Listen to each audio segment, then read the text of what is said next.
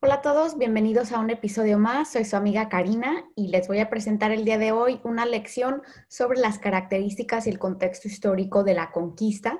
Esta es una de las épocas más importantes, no solamente para la historia de España, sino también para la historia de toda América Latina y todas las Américas. Así que vamos a estar hablando un poquito del contexto histórico y también de las características de la crónica que es el género más utilizado y más visto para la clase de AP Spanish Literature. Antes de empezar, como siempre, les invito a que se suscriban a mi página web, carinaspanish.com. Eh, allí puedo enviarles muchos recursos, notificaciones, anuncios y es una buena forma para estar en contacto. Eh, nuevamente, suscríbanse a mi canal carinaspanish.com y también si son maestros, pues recibirán una lección gratuita. También tengo mi podcast que se titula AP Spanish Literature. Tengo casi todas las obras para este curso y eh, solamente me faltan las de El Boom, pero básicamente sigue el orden cronológico del curso y con mucho gusto pues les doy em, eh, lo que viene siendo mi conocimiento, mis aportaciones y un análisis para todas las obras de este curso de AP Spanish Literature. Y pueden seguirme en las redes sociales, estoy en Instagram y en Facebook. Karina Spanish es mi nombre de usuario y así es otra forma de estar en contacto. Pues bueno, continuamos. Eh, el día de hoy, si son maestros ustedes, les recomiendo que utilicen esta extensión de Google Chrome. Se titula Poll Everywhere. Entonces, es una página web que pueden implementarla junto con Google Slides y me parece una buena forma de estar interactuando con la clase, especialmente en esta época del coronavirus y que todo está eh, pues básicamente virtual es una buena forma de enganchar a los estudiantes y de que estén activos. De todas formas, siempre se la pasan en el celular, así de que eh, es una buena forma para que ellos también estén interactuando con la presentación y con preguntas, etcétera. Entonces, por ejemplo, eh, ustedes como maestros agregan una diapositiva con una pregunta, eh, un quiz, algo así, y los estudiantes tienen que, hay dos formas de responder para ellos. Lo, pueden mandar un mensaje de texto, por ejemplo, aquí les doy las instrucciones y también les tengo modelado con la pantalla de un celular. Van a mandar eh, este, esta información que ven aquí es específica para eh, el mío, ¿verdad? Obviamente ustedes van a tener eh, su, propia, su propio nombre de usuario. Por ejemplo, el mío es Karina014. les van a dar tal vez un, un, número distinto, pero anyway, es una buena forma para que enganchemos a los estudiantes. La página web es paulev.com website. Bien, entonces, por ejemplo, les puedo dar esta pregunta a mis estudiantes. ¿Qué sabes sobre la conquista de las Américas? Y voy a esperar a que los estudiantes respondan. Obviamente, pues vamos a esperar que nos manden buenas eh, respuestas. Eh, y aquí estoy poniendo, aquí está, estoy recibiendo eh, las respuestas de mi clase, por así decirlo, ¿no? En este caso eh, tenemos, por ejemplo, violaron a las mujeres, destrucción, mataron a los indígenas, la esclavitud. Entonces, estas son algunas eh, respuestas que estoy recibiendo supuestamente aquí, pues, de mis estudiantes y que mm, pueden facilitar la, la conversación, el diálogo, que obviamente no siempre lo quieren hacer, pues, hablando, ¿no? Entonces, es una buena forma de engancharlos y como todo lo pueden hacer por celular o por computadora, pues es, fácil hacerlo. Y así que, pues, esta es una forma de ver qué es lo que saben y obviamente agregar a ese conocimiento, que creo que estas son cosas básicas, ¿no? Que todos sabemos sobre la conquista. Así que para continuar, em, bien, tenemos tres textos básicamente que abarcan este periodo de la conquista. Obviamente hay mucha información, muchos textos, eh, casi todos de la perspectiva europea, eh, pero esto es algo que pues le aplaudo al College Board que han incluido la perspectiva indígena a través de los presagios y del poema Se ha perdido el pueblo mexica. Eh, a mí me gusta seguir este orden, primero empezar con segunda carta de relación y luego con los presagios y se ha perdido el pueblo mexica. Para mí eso es como una forma de verlo cronológicamente que tiene, que, tiene sentido para mí. Así que empiezo con este texto. Segunda carta de relación es un texto, texto bastante denso, bastante largo y de hecho nos dieron una versión eh, corta, quitaron algunas partes, así que este, ya no lo han reducido, pero como maestro, pues uno tiene que ver a, sus estudiantes, el ritmo que va. Puede, ser que le acorten un poco, eh, seleccionar las partes más importantes, eh, pero básicamente en esta segunda carta de relación, Hernán Cortés está dirigiendo al rey Carlos V de España y le está eh, narrando estos eventos de suma importancia histórica y de alguna manera quiere atribuirle crédito al rey. Y eso lo hace para ganar su favor y más adelante vamos a analizar eso. Los presagios eh, fueron, eh, esta, y voy a hablar más de eso porque tengo mucho que decir, pero los presagios básicamente es este texto del punto de vista indígena, específicamente mexica, y también tlaxcalteca, porque tenemos dos versiones sobre los mismos eventos y nos están narrando estos eventos sobrenaturales que observaron los aztecas antes de la conquista y es más antes de que llegaran los españoles. Entonces fue como una forma para ellos poder explicar esta gran destrucción y este cambio completo de su, su estilo de vida, de su cosmovisión, entonces, los, los indígenas están tratando de darle una explicación lógica con las señales que tal vez les estuvieron anunciando que iba a haber grandes cambios y esta llegada de los españoles y va a haber mucho simbolismo. Ya más adelante les voy a dar eh, un video donde vamos a explicar estos presagios. Recuerden, tenemos dos versiones, más adelante lo voy a explicar, dos versiones de los mismos presagios. Y por último, tenemos este último texto, Se ha perdido el pueblo mexica, que es un poema, eh, se puede decir, eh, no es un poema típico. Recuerden que tanto los presagios como este poema se han traducido del náhuatl al español y el náhuatl era la, lengua de los, de los aztecas. Muy bien, entonces tenemos esos tres textos que eh, nos dan distintas perspectivas sobre la conquista. Muy bien, continuamos. Un, poco sobre la línea de tiempo, a mí siempre me gusta hablar un poquito sobre estos eventos súper importantes. No es necesario que los estudiantes se memoricen toda esta información, pero siempre es bueno exponerlos eh, para que vean eh, visualmente cómo, cómo ocurren las cosas. Empezando con esta fecha, en 1325, fue la fundación de Tenochtitlán, la capital azteca. Ah, es siempre bromeo, Tenochtitlán, para que le pongan a su perrito, a su gato, a su hijo en el futuro, para traer esta tradición de nuestros antepasados indígenas, Tenoch, Tenochtitlán.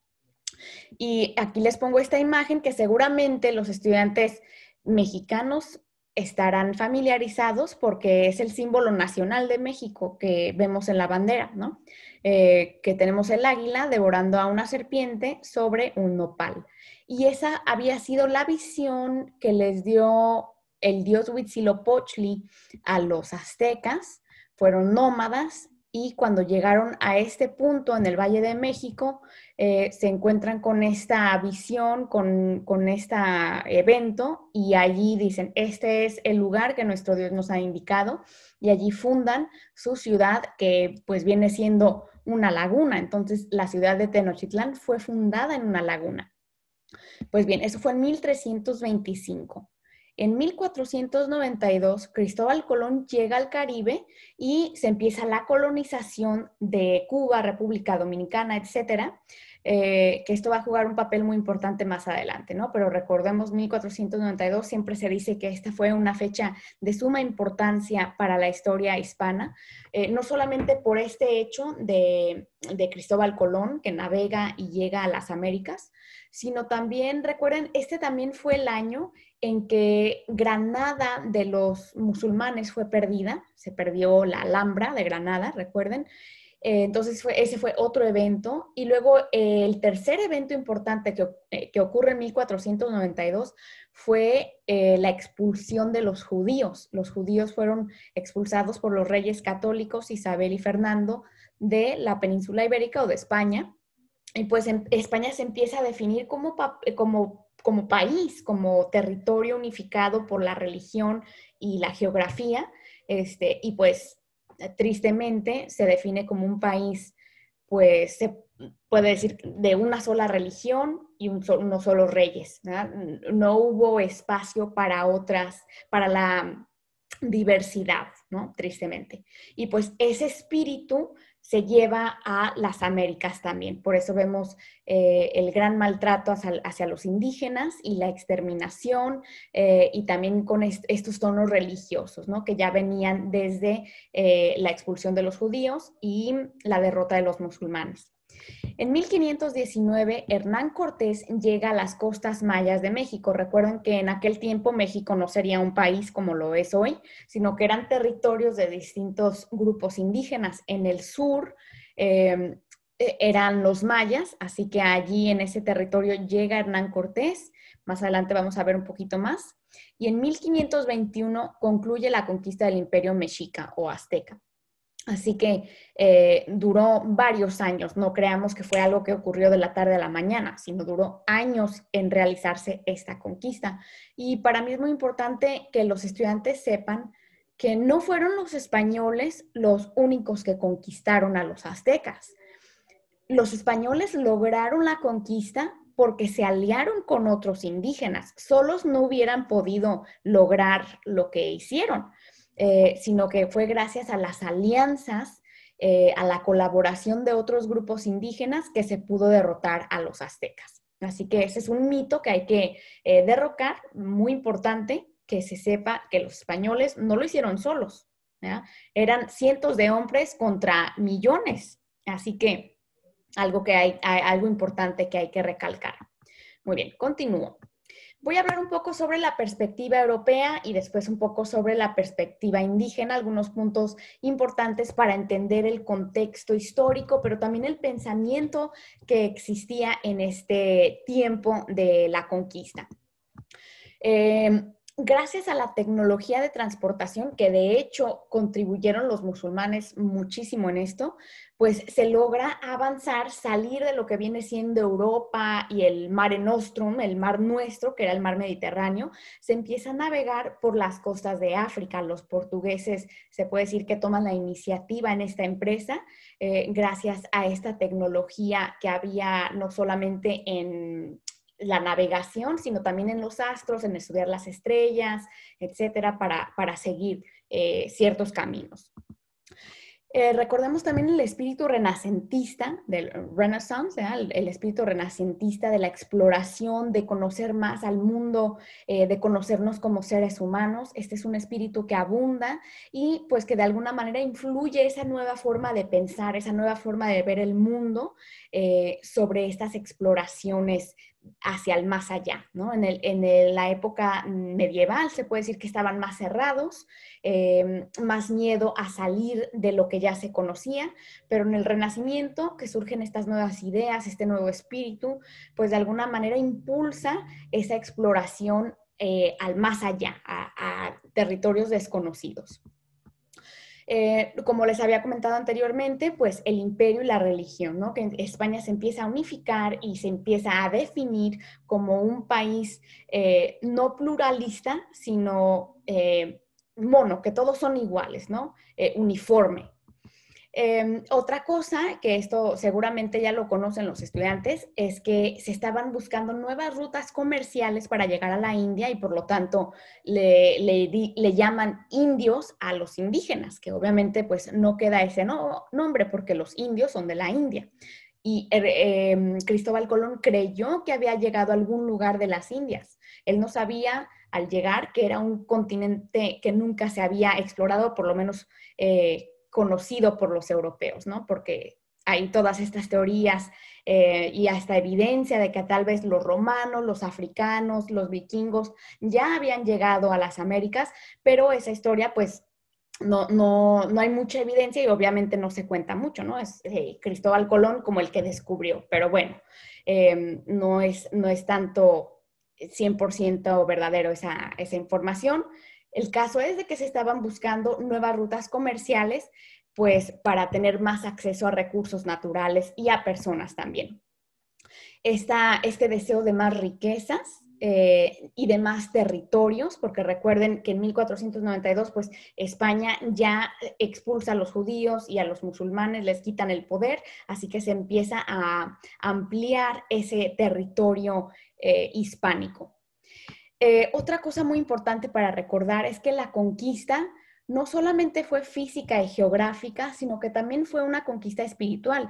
Y esto lo vimos en la península ibérica con los judíos y los musulmanes, ¿no? De conquistarles no solamente el territorio, porque eso siempre es lo fundamental, el poder, el control, sino también la religión que a los musulmanes y a los judíos los forzaron a cambiarse de religión o a salir de, España. Así que eso también se traslada a, México y a las Américas.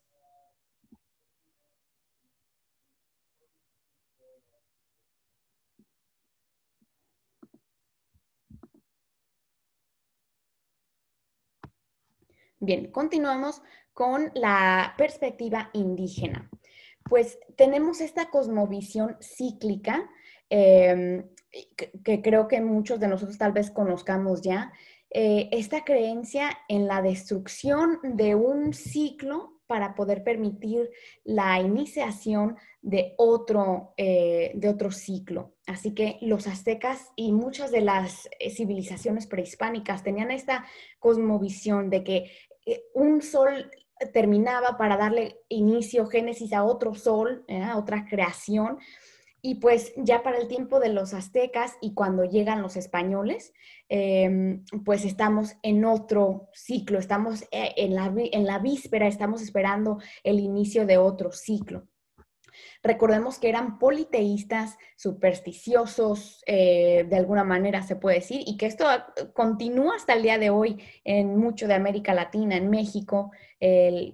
hay muchas creencias supersticiosas, ¿no? Y la creencia en los presagios, de que de alguna manera la naturaleza nos está apuntando, nos está dando estas señales para prepararnos, nos está dando mensaje, mensaje de la naturaleza eh, los dioses se comunican a través de la naturaleza, ¿no? Para darnos estos mensajes. Y esto es muy importante de entender este, esta cosmovisión para poder entender los presagios, según los informantes de Sahagún, que capturan mucho de eso y vamos a ver mucho simbolismo, por ejemplo, la destrucción del templo, de varios templos, nos dicen la, la destrucción de varios templos, no es mera coincidencia, es muy simbólico porque recordemos que cuando llegan los europeos, pues esa es una de las primeras cosas que destruyen, los centros de adoración. Continuamos. Eh, la santidad de la tierra ¿no? y del medio ambiente, que está, eran uno con la naturaleza, eh, algo que no se compartía mucho con la perspectiva europea. Este, hasta el día de hoy, los indígenas de América Latina tienen rituales para honrar a la madre tierra, ¿no? A la Pachamama. Em, entonces, hay, hay estas dos visiones muy distintas de nuestra relación como seres humanos con la tierra. Eh, de hecho, cuando llegan los españoles, se sorprenden de lo limpio que era la ciudad de, Tenochtitlán. Se sorprenden que las personas se bañaban, que en Europa eso no se acostumbraba, ¿no? Entonces, una relación completamente distinta con lo que viene siendo el medio ambiente. Em, esto se conecta con el primer punto que les había comentado, eh, esta necesidad de mantener el orden cósmico, agradar a los dioses, y una de las formas que agradaban a los dioses, seguramente ya sabrán, que era a través de los sacrificios humanos, ¿no? Este, para calmarlos, darles sangre para que pudiera continuar el orden cósmico. Y este, recordemos esto que les había comentado anteriormente, que los aztecas habían sido nómadas, se establecen en el Valle de México y recuerden que los aztecas solamente duran en poder como unos 200 años, de 1325 a 1521 se destruye el imperio. Así que fueron, alcanzaron un gran poder hegemonía sobre lo que viene siendo México hoy en día, este, en solo 200 años. Fue poco tiempo, así que dentro de su psicología, de su mm, mitología, ellos tenían muy presente de que habían sido nómadas anteriormente. Cuando leemos la segunda carta de relación, vemos a Moctezuma que sale muy abierto, muy eh, hospitalario con Hernán Cortés y, hace referencia a eso, de que esta no es nuestra tierra, que nosotros hemos llegado aquí, nuestros ancestros venían de otro lugar. Y eso le favoreció a Hernán Cortés, de que pensaran que él era un dios, que pensaran que ellos eran invitados en estas tierras, entonces tenían esa perspectiva y, y ese conocimiento histórico de que su ciudad, su civilización había estado allí solo por poco tiempo, no mucho. Nuevamente esto va a ser importante para entender la segunda carta de relación. Y pues finalmente aludía a esto la creencia en el regreso del dios Quetzalcoatl, eh, que de alguna manera también influye en la forma, en la recepción de los españoles, que hubo esta creencia, esta duda si estos nuevos hombres que llegaban con barbas, con piel blanca, montados en estos animales extraños, que si sería este regreso del, del dios Quetzalcoatl. Y por eso vemos a un Moctezuma que de hecho eh, no hay, la historia no nos esclarece el 100% qué fue lo que en realidad ocurrió y cómo ocurrió, pero lo que sí sabemos es que Moctezuma estaba muy incierto, eh, no supo bien cómo abordar esta situación y vemos a un Moctezuma débil ante, ante los españoles, miedoso y que de alguna manera se entrega a ellos y pues es así como ellos eh, toman el control de la ciudad. De hecho, se dice que los propios aztecas, mexicas, mataron, apedrearon a, Moctezuma porque no fue un líder, no fue un buen líder. Así que vemos esta, em, se puede decir, esta cosa extraña, esta filosofía que a lo mejor eh, influyó a favor de los españoles al pensar que serían dioses que regresaban a estas tierras. Muy bien. Un poco sobre Hernán Cortés. Aquí tengo un mapa que nos muestra las distintas expediciones que, comienza a hacer este, este hombre. Em, la más importante fue la tercera expedición de 1519, que sale de Cuba y llega, como les había dicho, aquí al sur de México, que era territorio maya, y finalmente llega a Tenochtitlán, ¿no? Eh, va a ser muy importante recordar eso. Muy bien, pues Hernán Cortés era un rebelde, se fue de Cuba, como les había mencionado, que, Cuba ya estaba siendo colonizado por los españoles, explotada, obviamente. Este, muchos indígenas pues ya eran esclavos o habían muerto.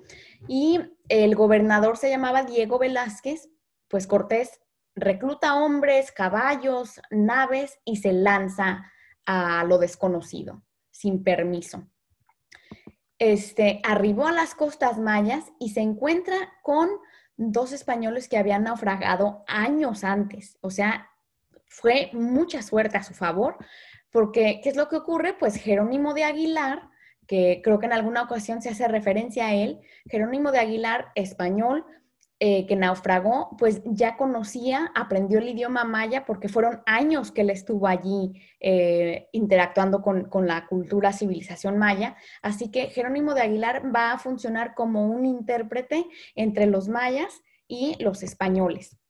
Más adelante, y esto va a ser de suma importancia en la historia de México, em, Hernán Cortés recibe como tributo a un grupo de mujeres, incluyendo a la Malinche, esta mujer indígena que hablaba náhuatl y maya. Así que va a haber una triple o doble traducción eh, del maya al náhuatl al castellano. Así que eh, muy importante para eh, Hernán Cortés como estratega militar saber entender no solamente por palabras, sino esa eh, inteligencia que traen los indígenas sobre los distintos grupos, especialmente los aztecas, porque Hernán Cortés va, a aprender sobre los aztecas, este, em, esta ciudad superpoderosa, un rey, y eso se va a convertir en su obsesión desde que sabe que hay oro, que hay un rey fuerte, y pues Malinche va a tomar un rol muy importante en eso, porque más adelante va a aprender castellano, ya no se va a necesitar a Jerónimo de Aguilar, porque Malinche se convierte en una mujer trilingüe y en la amante de eh, Hernán Cortés. Esta es uno de los murales muy famosos, Malinche y Hernán Cortés. Eh, tal vez sea una buena práctica para la pregunta número dos, FRQ número dos. Y este sería, me imagino, Martín, que fue el, se, le llaman el primer mexicano, porque fue producto de esta relación obviamente de fornicación, porque nunca se casó con ella, este, de Malinche y Hernán Cortés, ¿no? Se me vino a la mente otras cosas, hijo de la Chin, que es algo muy, muy común en, el vocabulario mexicano, porque viene de este, este encuentro, ¿no? De cómo los españoles se aprovecharon de las mujeres indígenas. Muy bien.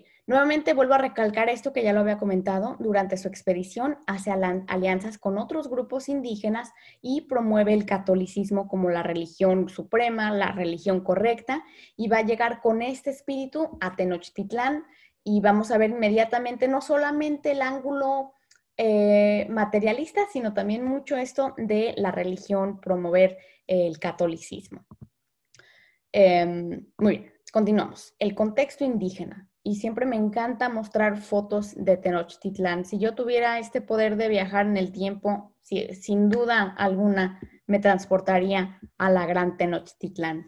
Este, pero bueno, como les había comentado, los, los aztecas fueron nómadas, eh, dejaron su, su, hogar, se puede decir que había sido el suroeste de lo que ahora es Estados Unidos, obviamente en aquel tiempo no era de USA, eran territorios indígenas, Em, y los aztecas dejaron su hogar llamado Aztlán, por eso les llamamos aztecas.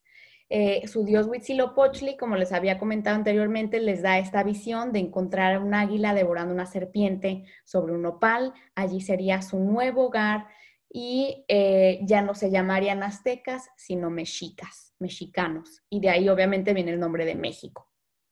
Pues fundan esta gran civilización sobre un gran lago el lago de Texcoco. Como pueden ver, habían avenidas enormes. Eh, nos dice Hernán Cortés que cabían, ¿sabe cuántos caballos en estas avenidas? Eh, impresionante. Eh, tenían los templos, el templo mayor ahí en el centro, que hoy en día viene siendo el Zócalo, se han ido a la Ciudad de México.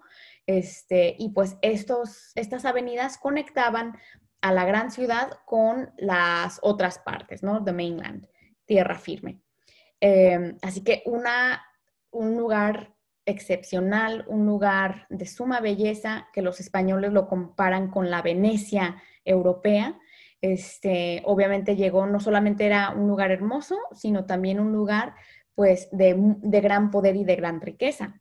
Como les había mencionado, pues se hacían sacrificios humanos porque los aztecas era una civilización guerrera.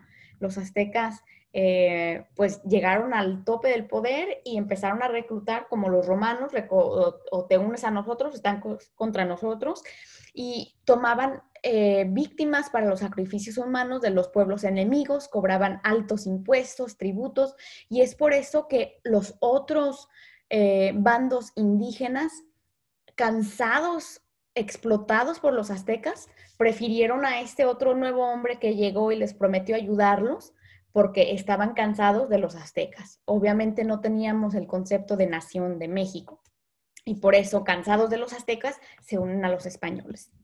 Eh, recordemos su dios Quetzalcoatl prometió regresar, así que regresa, coincide con este ciclo eh, que terminaba, quién sabe si sería o no, pero coinciden las historias.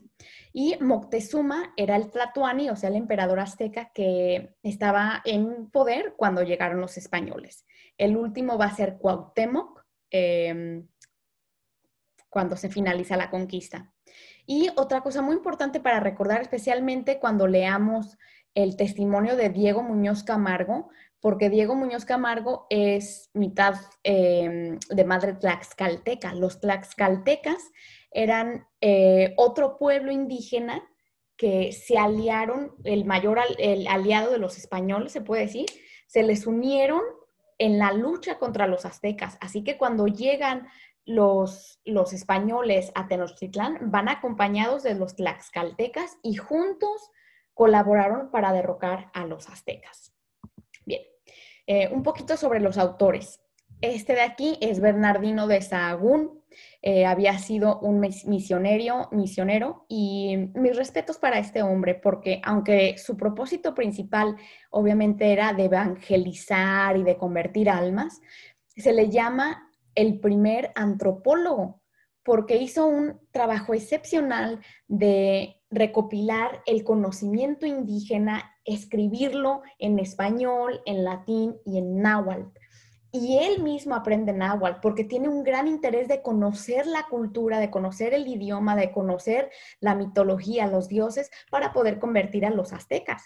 Así que un gran trabajo eh, histórico, etnográfico, que gracias a él y gracias a los informantes que colaboraron, pues tenemos esta historia redactada, eh, que, pues, son 20 años después de la conquista cuando se empieza a escribir estas historias, esta perspectiva. Así que un gran trabajo que le debemos a Sagún y los informantes que escribieron en náhuatl. ¿okay?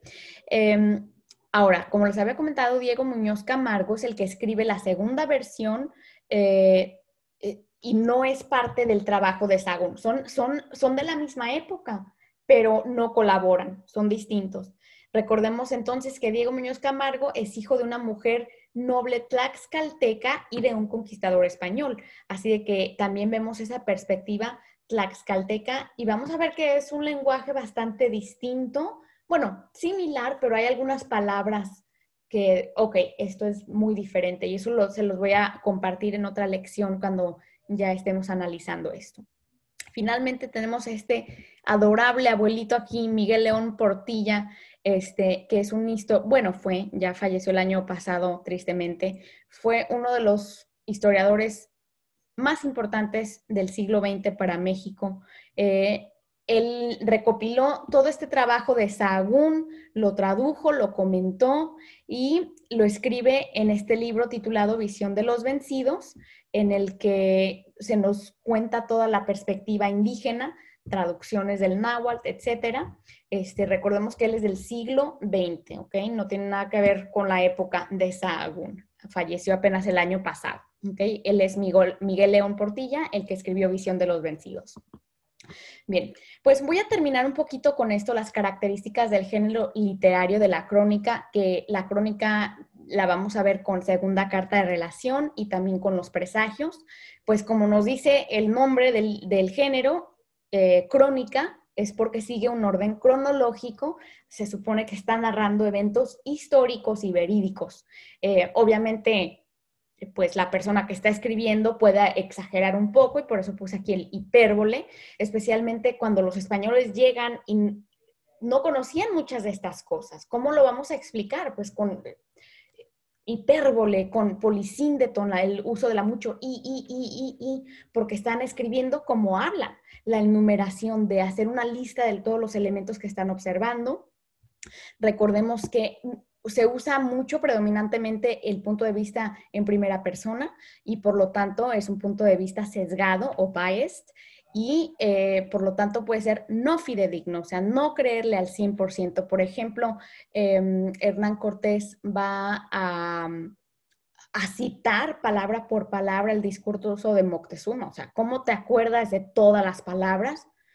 Y era otro idioma, ¿cómo sabes que dijo todo eso? Entonces, nuevamente puede ser no fidedigno, no creíble al 100%.